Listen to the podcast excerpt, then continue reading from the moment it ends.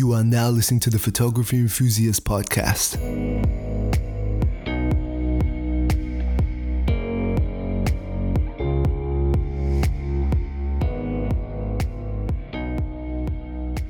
Hello, and welcome to another episode of the Photography Enthusiast Podcast. As always, I'm your host, Daniel Lee, or Photos by DLWE. Today, we're going to be discussing why the lenses make the system, not bodies, in my opinion go over a little bit of news and what I've been up to. So, personal updates. If you do listen every fortnight, you remember that I said this year I'm not gonna I'm gonna control my gas. There was only two things I was gonna buy, which was those Sigma lenses. Well, yeah, I've broken that already. Technically, I did buy a Sigma lens. It's just not one of the ones I wanted to buy or originally wanted to buy. I've been looking at the Sigma 16mm f1.4, the APS-C lens, for a long time always been curious about it. You know, it looked like a decent lens, but I didn't know how much I want to invest in the M system. But, you know, I got so many of those lenses now. And, you know, I do hope to travel again someday soon. And when I do, I'm tempted to just take the M50 Mark II, the 56, the 32. And, you know, now that I got the 16, I got something wide like the 24 millimeters, or technically 25 because Canon's 1.6, but decided to get that. Because, you know, that time when I went to Hunter Valley and Newcastle here in New South Wales, the M50, I didn't feel limited by it at all. You know, when I'm traveling, I don't really shoot the same way I travel if I'm by myself. So it's not like I need the best of the best. You know, if I think about it, if I took it to America, would I f- have felt limited? In some ways, yes, maybe because you know I use 16 millimeters heaps in San Francisco. That was probably the main focal length I used. So if I had had my, you know, well, I don't even have a 16 millimeter.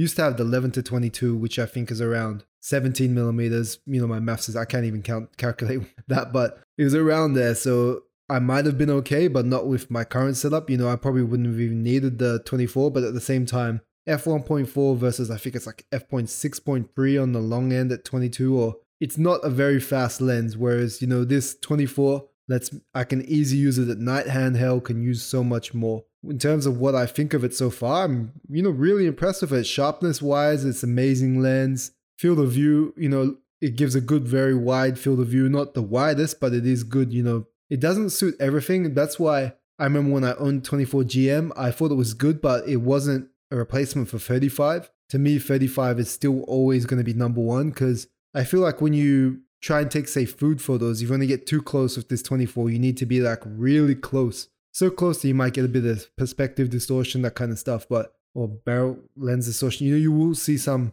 distortion in a sense. Things won't look as they do to your eye, like they would with a 35 or a 50. That's why I just sort of do like it, but to me, it will be more about those times where I need something wide. I'm mainly doing wider shots. I don't need really up close, half body, headshot, almost kind of stuff, you know, or really get close in on details. In that case, 35 is definitely better. But when I'm traveling, I kind of like, you know, more scenery stuff, so as wide as possible. I've also been very curious about Fuji, mainly the XS10. So that's kind of related to the main topic, so, you know, about why lenses make the system, so more on that later. I haven't been shooting as much due to the heavy rain, and I find, you know, I know some people will say for exercise, they like to go to an actual gym because they feel that if they work out at home, they find it hard to get motivated. They need to be somewhere else. I'm starting to feel like that with my photography when I'm at home, I'll more likely want to watch shows or play games or just relax, you know. That's why I've been struggling to shoot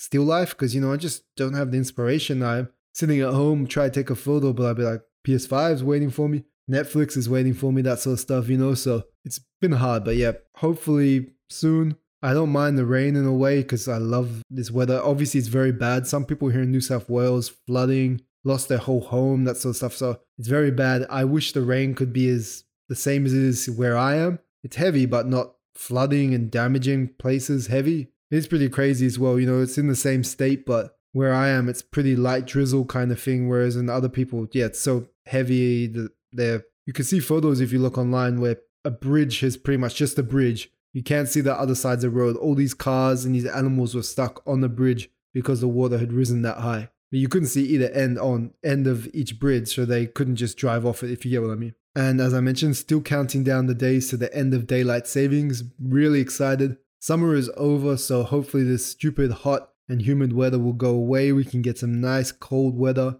I, you know, Sydney doesn't get that cold, but I wish we had a maximum temperature of like 10 degrees or maximum 5 degrees. The colder, the better. Let's just say that. Well, that's it for, say, personal updates. So we'll get on to the news. So Cosina unveils one Fuji X mount lens and three Nikon Z mount prime lenses. So Cosina has announced four new Voigtlander lenses, one for Fuji frame X mount and three for Nikon Z mount. Nikon will get the 50mm f2, 35 f2, and the 23 f1.2, with the latter also being made for Fuji X mount. These new lenses, which also support full electronic communication, because not all manual lenses do that, and sometimes it can be a bit of a body combination, but all of these lenses do. The 50mm f2 has an apochromatic design that the company says thoroughly eliminates various types of aberrations and thoroughly provides high level performance in terms of resolution and contrast. Lens, the lens itself is constructed of 10 elements in 8 groups and features a 12 bladed aperture diaphragm that supports a range of f2 to f16. It is manual focus only but supports focus peaking. In terms of the 35mm f2, this one is constructed of 11 elements in 9 groups and features an aperture range of f2 through to f16 via its 12 bladed aperture diaphragm. It's also manual focus but supports focus peaking, just like the previous one. And the 23mm f1.2 is designed for Nikon DX format cameras, so assuming it's mirrorless mount only, Z mount, you know, be just for your Z50 and ZF, I think it is, their other one, is practically the same camera, just different design. The lens is constructed of 10 elements in 6 groups and features an aperture range of f1.2 through f16 via 12 bladed diaphragm. Also manual focus but support, supports focus peaking. 23mm is also available for Fujifilm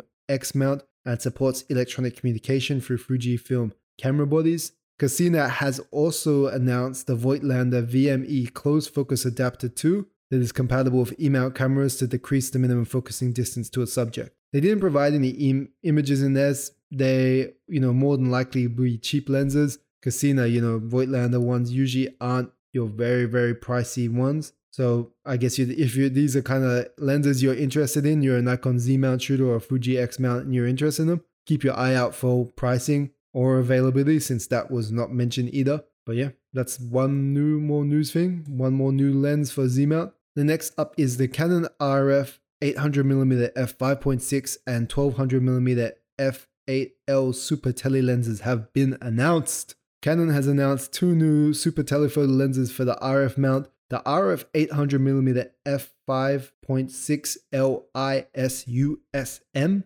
and the 1200mm f8L IS USM. Unlike what was the case with the 400mm f2.8 and 600 primes launched last year, these two new lenses are unique, apparently, allegedly. While the lenses do have a link to the EF originals, there are differences. Their optics are essentially identical except for the addition of a specialized set of optics at the back of the lenses, acting as a high quality 2 times extender. The two lenses are touted as quite light for their focal lengths and share many of the same features between one another, including Canon's Super Spectra Coating SSC and Air Sphere Coating ASC which it says helps minimize ghosting and flare, as well as customizable electronic focus ring with manual focusing capability during servo autofocus. The two optics are compatible with Canon's 1.4 and RF 2x extenders. Both lenses also have two focus presets for the ability to instantly switch between memorized focusing distances,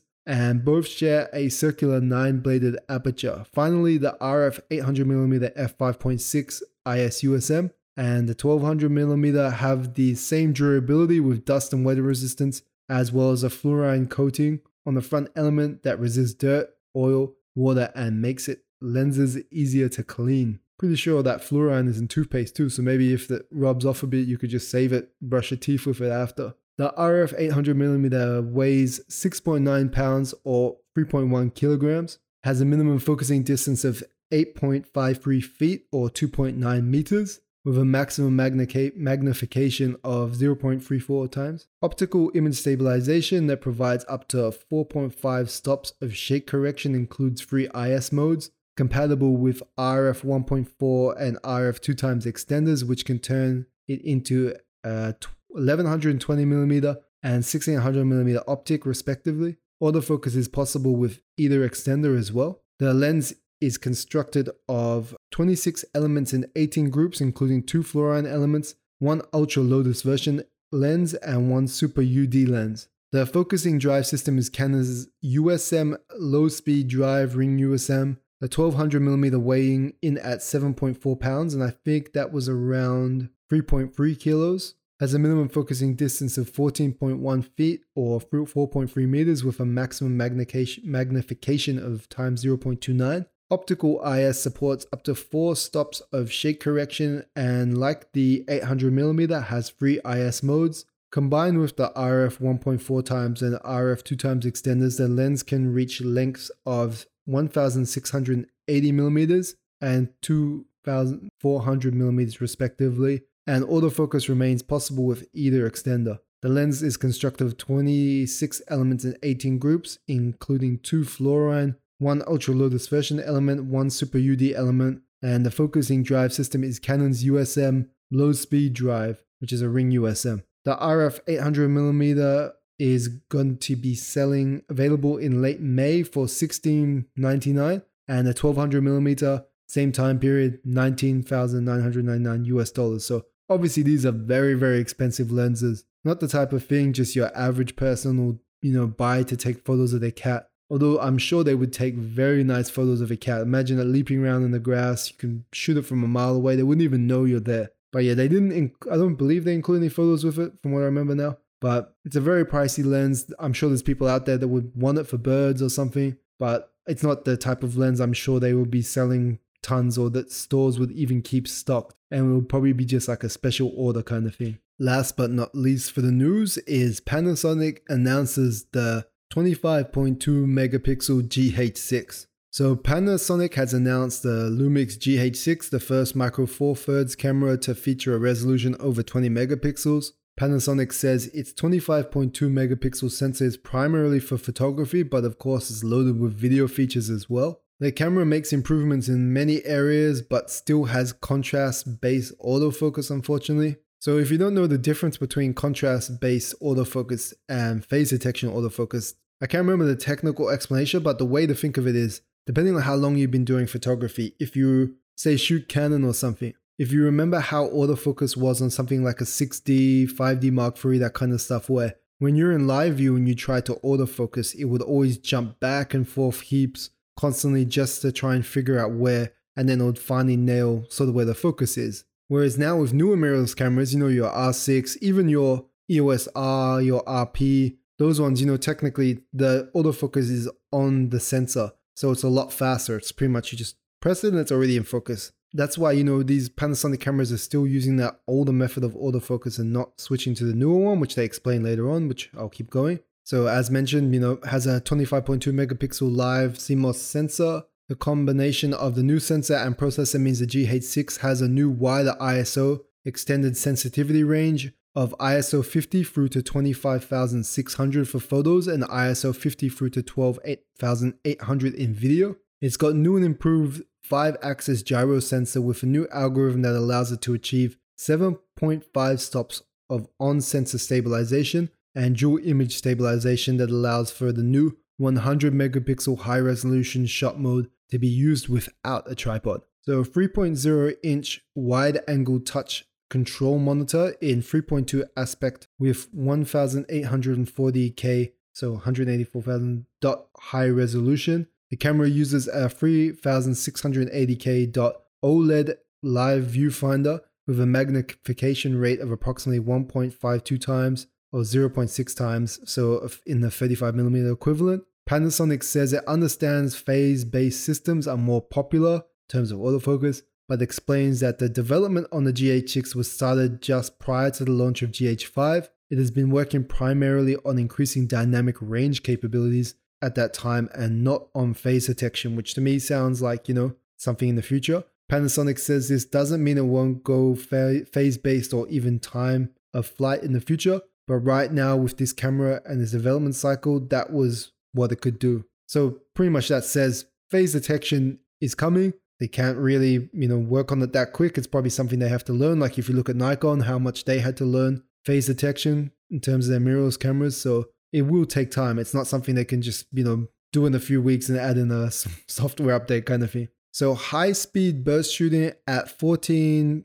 frames per second in autofocus single and 8 in autofocus continuous with a mechanical shutter and 75 frames per second with an electronic shutter, which is good. The GH6 is compatible with CX, CF Express Type B cards, and that is one of two memory card slots. The other is a UHS-2 SD port. The GH6 uses a full-size HDMI port, a new 2200 milliamp battery that can be charged with AC power or USB-C in the camera, Wi-Fi 5, Bluetooth 5, and tethered shooting via a PC connection. The Panasonic Lumix GH6 will be available mid-March for 2200 or for 2800 bundled with the Leica 12 to 60mm f2.8 to f4 lens. So, you know, micro four thirds, as I mentioned when with the Olympus one the other day, it's a very sort of interesting topic. If you look at the price of it, 2200, that's almost the price of a, you know, in the US dollars, obviously,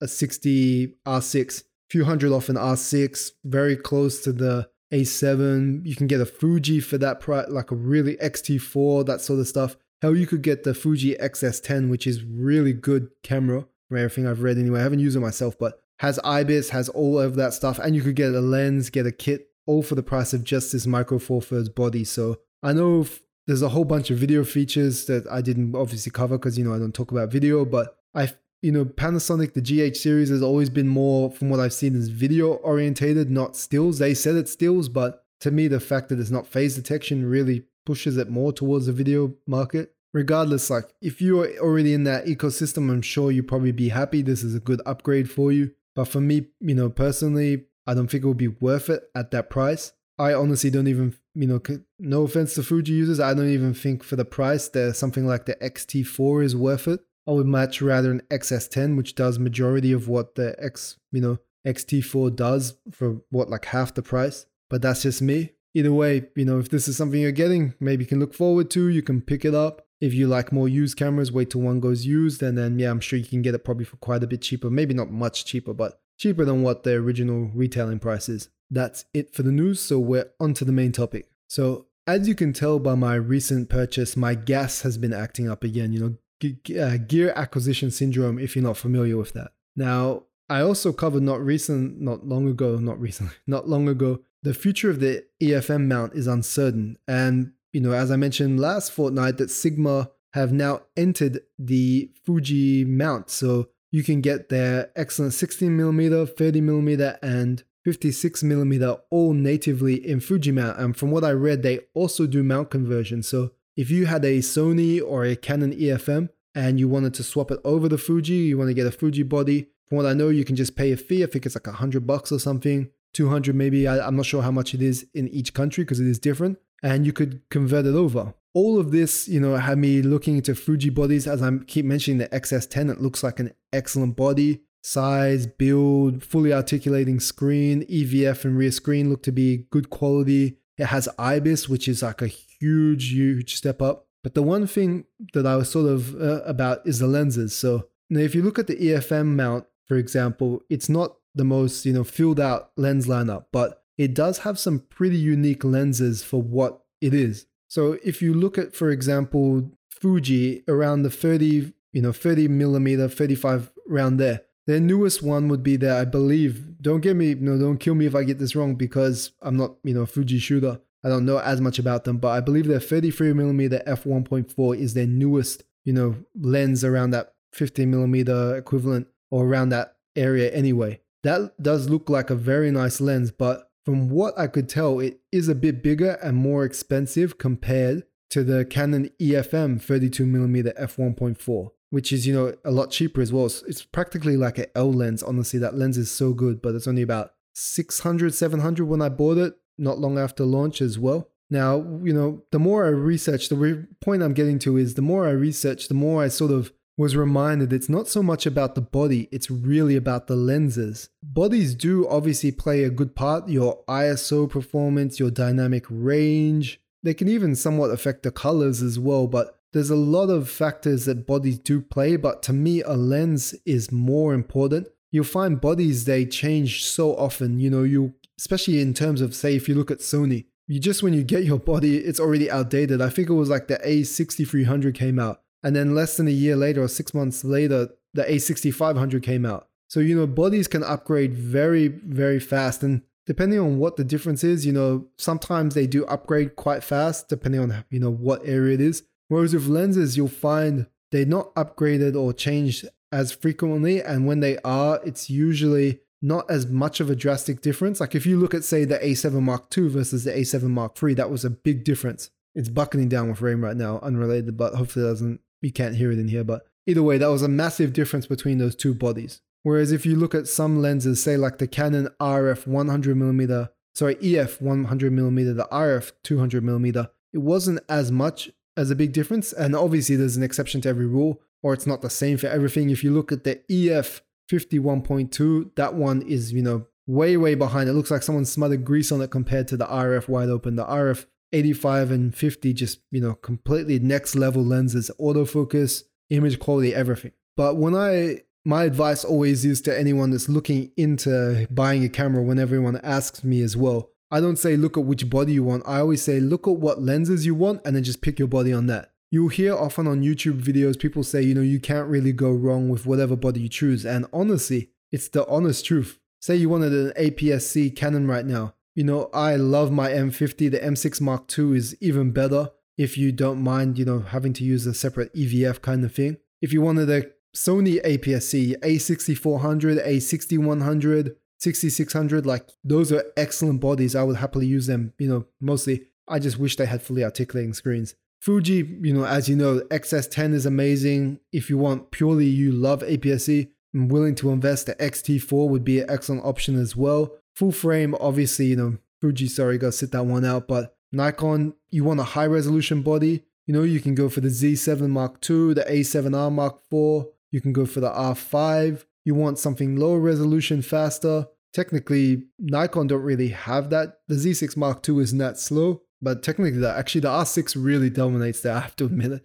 20 FPS when for that round that resolution. The next would be the A7 Mark III, which is a bit slower at like seven or eight, maybe even six FPS. And Nikon Z6 is not too good either. But otherwise, you know, when you look at all of this together and you can honestly get amazing shots with whatever system is available which the youtubers and all that youtubers youtubers are correct in that sense but to me it's always the bodies that sort of all kind of very similar very the same it's always about the lenses and what lenses are available is what you really have to look at so i thought i'd just you know discuss some similar stuff so when you look at it so you can have the similar focal lengths across different brands, but they can still have different looks and different specs. So what I mean by that is, so for example, if we look at just right now, Sony, Canon, Nikon, all three. So Canon have a 250 millimeters. You got your f1.8, f1.2. Nikon, you have your f1.8,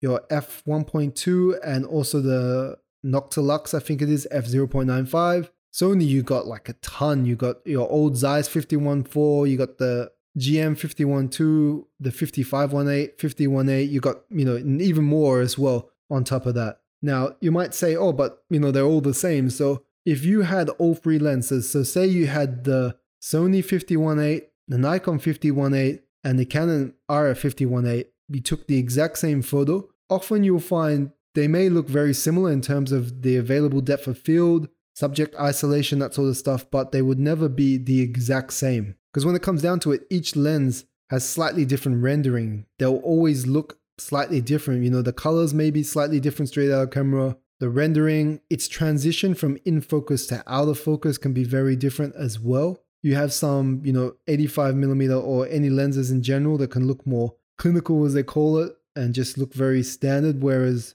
another lens may have a really nice soft transition, which shows, you know, from where it goes in focus to out focus is very smooth and doesn't look very sharp and cut off, you know, like it's just one line where you can clearly see it. But there's a lot of different factors into that, you know, the specs, the weight. So if you really care about weight, for example, say I really love 50 millimeters and I really want an f1.2 lens, but I look at all three. I think it's Sony have the smallest, lightest lens, 51.2. The Canon is it isn't that much heavier, but it is a bit heavier. and the Nikon's quite a bit heavier than both, I believe, from what I remember off the top of my head. So you know, like they're not all created equal. Whereas, say you really love shooting with a 135mm and you don't want to use adapters. In that case, your pretty much only option would be Sony because they're the only one with the 135 GM. Canon haven't released an RF version yet, and Nikon don't have anything. Same goes for 35mm. If you only want a 35 f1.4, then Sony, I'm pretty much putting over Sony here. If you know what if you know what putting over is as a wrestling term, it means you know promoting them, kind of making them look good. So I'm pretty much doing that for Sony right now because you know they got the 35 GM. Nikon and Sony got the 3518, so they're fine. But otherwise, you know, it can work a lot of different ways depending on what you want and what you get. You know, and even if you look at all the lenses, they're not all created equal. From what I remember, remember anyway, Canon's 35 1.2 was always considered to no, sorry, 135 f2 was always considered to be you know the best, and Nikon's was a quite lackluster for better lack of words. So that's why I sort of, you know, if you wanted a really good 35, 135, you like that focal length, you go for Canon. And, you know, previously in the past, it always considered Canon had the best lenses, Nikon had the best sensors. But I honestly feel Sony have really given them competition in terms of lenses. I wouldn't, just my personal opinion, I don't think Nikon has the best all around lenses, but they do have certain lenses that are very appealing, you know, like their 14 to 30 millimeter f4. I could honestly just get that a maybe 5018 or 8518 and the 3518 and I'd be set. That would be my kit there. I'd be happy with that as well. And it would probably honestly be cheaper than what I got with my my R6 right now. So there's always certain things you can make yourself happy. It's all about the lenses. So yeah, there's another example. If you want a cheap ultra wide angle that's actually decent, you know, I think the Nikon will probably be your best option. That 14 to 30 covers a lot of range, and I think it's around. Last time I checked, it was around 1400 bucks for that f4. If you want the Canon 14 to 35 here in Australia, it's around 2500 AUD. So, you know, about a thousand AUD more. And then for Sony, you don't really have anything around that wide, that cheap anyway. You're only looking at more GM or G lenses like the 12 to 24G, which I think is around two and a half grand or more. And if you go third party, not really though, in terms of autofocus anyway. So as you can see, what I'm more trying to get around is, you know, there's always different options. No matter what you look at for lens wise, there will always be options. And there's also when you have to take into consideration third party. So if you purely want mirrorless, no adapters, that kind of stuff, right now Sony is pretty much killing it. If you don't mind manual focus lenses, obviously Nikon and Canon, you know, they got a lot of third party options. Well, not a lot, but they got some. Whereas if you want purely autofocus, honestly, the best third party lenses are on the E mount. I could hate Sony, but I could still admit that. I don't hate Sony, but you know, the ones from like Sigma, their DN art lenses are absolutely amazing, especially the 85. That I'm never gonna stop going on about how good that 85 is. Then if you're looking at, you know, more telephoto like Tamrons, their 28 to 75 is absolutely amazing. The 70 to 70 to 100, 180, that one is also amazing. There's so many good options if you're looking purely at third party, and you can build a really good kit on Sony just using third party. Not to mention all the other stuff like Laowa and all that kind of stuff. Or maybe, you know, if you just like Sigma, you can even look at Panasonic and Leica and all that, thanks to the L-Mount Alliance and that kind of thing. Obviously, that could change in the future, but you know, if you're looking to buy a camera now, that's something that you do need to look into. And then, you know, as I mentioned, bodies they're updated so much more often. So you'll find your investment may not last as long with Sony, you know, because something else will come out and kill the value on it unless you're willing to upgrade all the time. Although I will say that Sony have slowed down a lot with their body releases. Whether COVID has played the biggest factor in that, which I think, you know, has stopped a lot of releases from all brands. I wouldn't be surprised if we had seen more Canon gear and the EFM lenses coming out. And one thing to keep in mind is future prospects of which one you want. You know, sometimes if you're getting APS-C, you don't mind selling all your gear when you move up to full frame, but some people like to carry it over. So that's one thing to consider if it shares the same mount, which, you know, technically in Nikon and Canon it doesn't right now. Nikon do have their Z50 and I think they have some APS-C Z-mount lenses, but Canon don't right now. The EFM lenses aren't compatible with RF mount. Sony, you can use, you know, both interchangeable very easily, no issue. So pretty much to sum it all up, to me, lenses are definitely what make the system. If you're looking to buy something like me, I always look at the lenses. Like I said, I looked at Fuji XS10 and it's still very, very tempting me, especially since I could just have my lenses converted over. But my main issue was I really like my 32mm EFM 32mm f1.4. Although Fuji have pretty much the same thing, you know, the 33mm, it's more expensive. It has an aperture ring, which I really hate. I know some people love aperture rings, but I personally think, you know, control rings from Canon are the best, mainly because if you don't like the control ring, you can just simply disable it. It doesn't do anything. If you, you know, like it, the aperture, you can have the aperture, ISO, whatever you want. But also Fuji, they don't have anything really equivalent to my 22mm, my 35mm lens, which is a pancake lens. That thing is tiny. It's like half the length of my thumb. So, you know, they don't,